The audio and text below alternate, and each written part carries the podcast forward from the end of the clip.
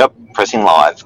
Good morning, everyone. People often dream of the amazing tenant, the dream tenant that they can secure in their property. They often love a national and international tenant that they can put in their property so they don't have to stress any longer.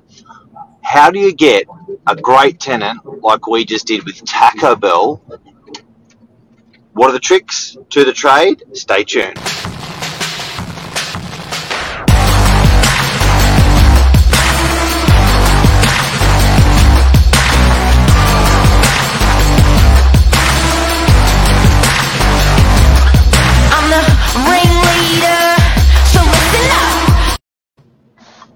Morning, Mr. Novak. How are we? Uh, good night, you. Uh, Is this 610? This is episode 610. 610. Coming 610. along, coming a long way. How you going? Not 20, not 100, not 200, 610. That's it. Now, the uh, the big topic this morning that we're covering is securing a, a, a tenant like Taco Bell.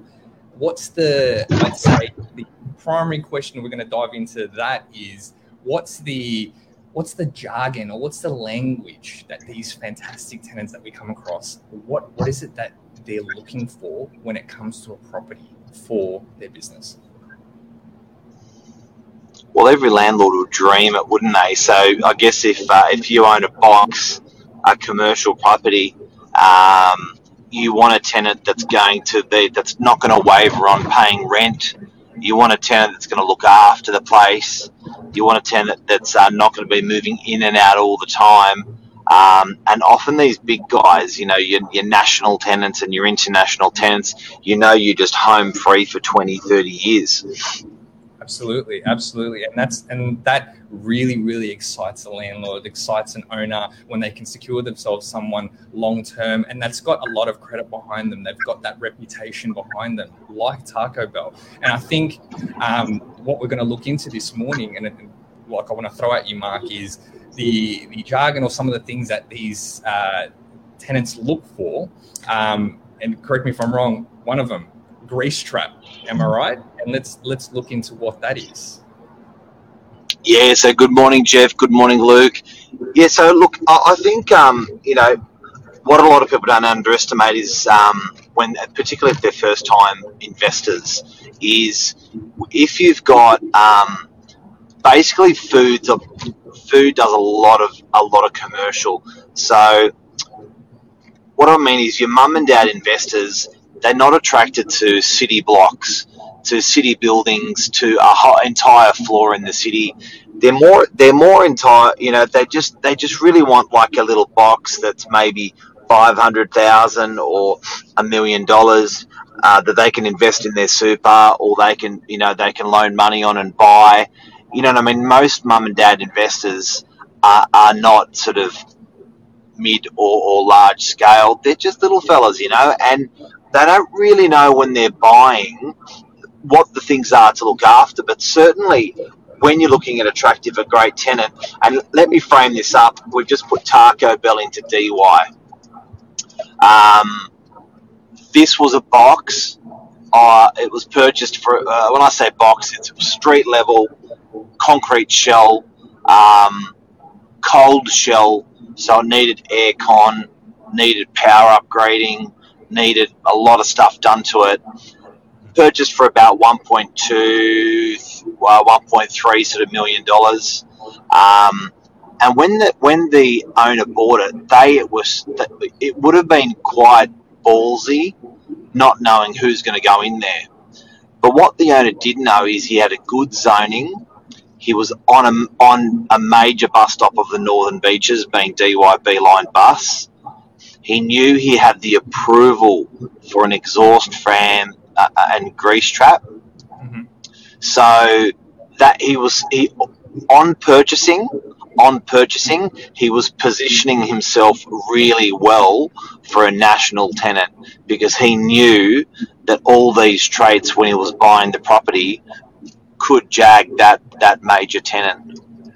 Definitely, definitely, and I think that's that's the, the the advantage when you look at when you're purchasing a commercial property or leasing out a commercial property. You want to make sure that you know it's it's it's, in a spot that you can feel comfortable in, you can feel proud of, and definitely, I mean, it's like you said, it was a cold shell, but it's it's prime location off Pittwater Road. You know, being in, in the centre or the heart of DY, right across from a bus stop. I mean, it's absolutely incredible the the opportunity, and I think these both national and international tenants saw that opportunity, despite it being in the state that it was, and thought, hey, you know what?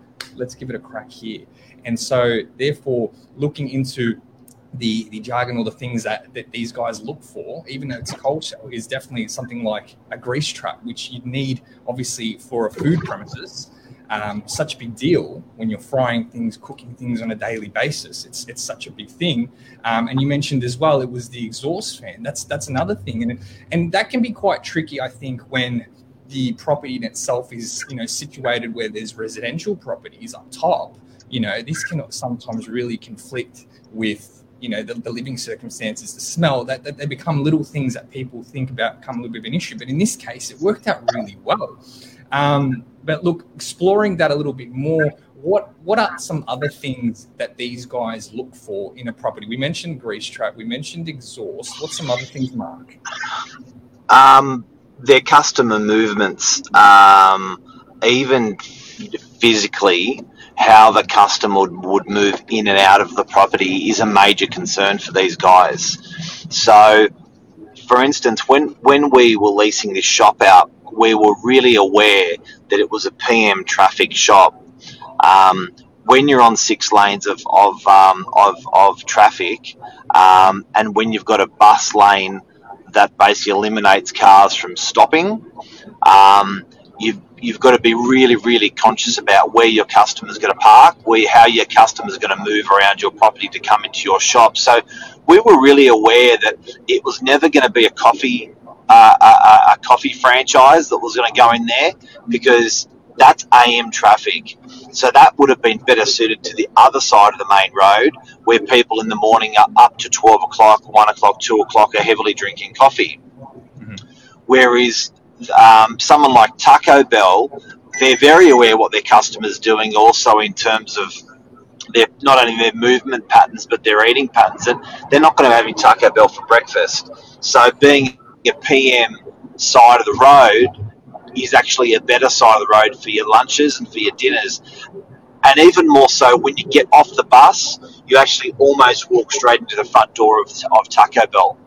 Yeah, yeah that is such a that was such a key thing I think that they looked at was making sure that their their primary focus was driving clients, driving people to their property, and they couldn't have nailed it any more than they did. So I think that we've covered already. We've covered the grease trap. We've covered exhaust. We've even looked now at the customer face, customer, you know, drawing in people to the business. Um, looking yeah. at the two elements that we discussed just previously, I think, in, again, it's correct me if I'm wrong. It's looking at the the, the load that's required to actually operate in the business. I mean, having these things like an exhaust fan, you know, you need a certain load, a certain phase. Is that right?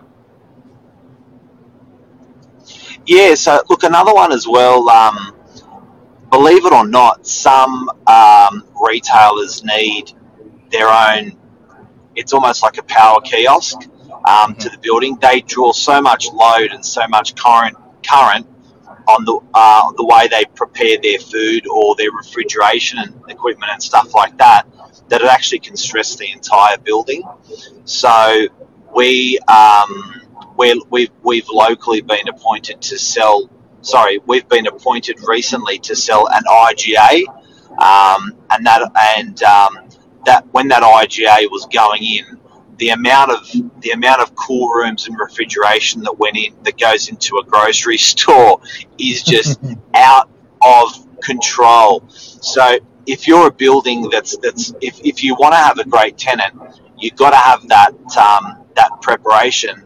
Um, even if you're not going to physically have it done, you've actually made way for that to come into your building somehow. So, to give you an example, with Taco Bell, you know, their their their exhaust fans are going to be heavy load. Their cool room's going to be heavy load.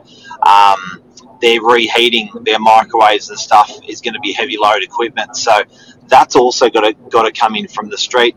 Often you'll need an Energy Australia upgrade um, uh, you know, to you know for your power. But that's another consideration. Not particularly having it, but being able to get it sometimes is just impossible. So if you can make provisions for that, or when you buy, you can keep an eye out for how that can be those where can you get the grease trap? Where can you get the exhaust fan? Can you pull in from the street power? You know th- those if you need or has it has it got all those things already they're major major things. Definitely definitely. And i think you know going back to the even the root of it all the start of it all i think that these guys apart from wanting or knowing that they require these certain things for the business to operate. The zoning is such a crucial thing because if if you if you're looking for a property and the zoning isn't just right, it really then starts to become a sticky and prickly situation where you don't even want to dive too deep into it because you're just like, well, what's the point? I'll just look elsewhere. But having that zoning that really works for you in that spot really then helps you know your, your business it really helps to explore other avenues besides just the basics. But the real good one you mentioned is that yeah this side of the street there you know wouldn't benefit from a cafe it would benefit more from from something like this where it's stop and go stop and go you know it doesn't really need to impact more so in the morning but drives throughout that lunch and later evening period where we know definitely that the bus for instance here in dy you know that side of the street there you know, come three o'clock, you know, for a good couple of hours there, you, are restricted by up until three o'clock. Sorry, you've got the bus that conflicts there, but it's it's it's worked out really well for him, and I think we're really really excited to see that absolutely blow up in DY. Do you think that there's oh, it's going to be amazing? it, it's going to get great. Look, even even even school kids, you know, when you look at school kids getting off the bus to grab some fries or to grab a shake or something, that's a roaring trade. When you empty out a busload of school kids, that's a roaring trade every single bus. I want to say a special good day to Luke Moroney, buyer's agent. How are you, legend? Uh, Jonathan Creek. Uh, I've never thought about this before, but it's genius.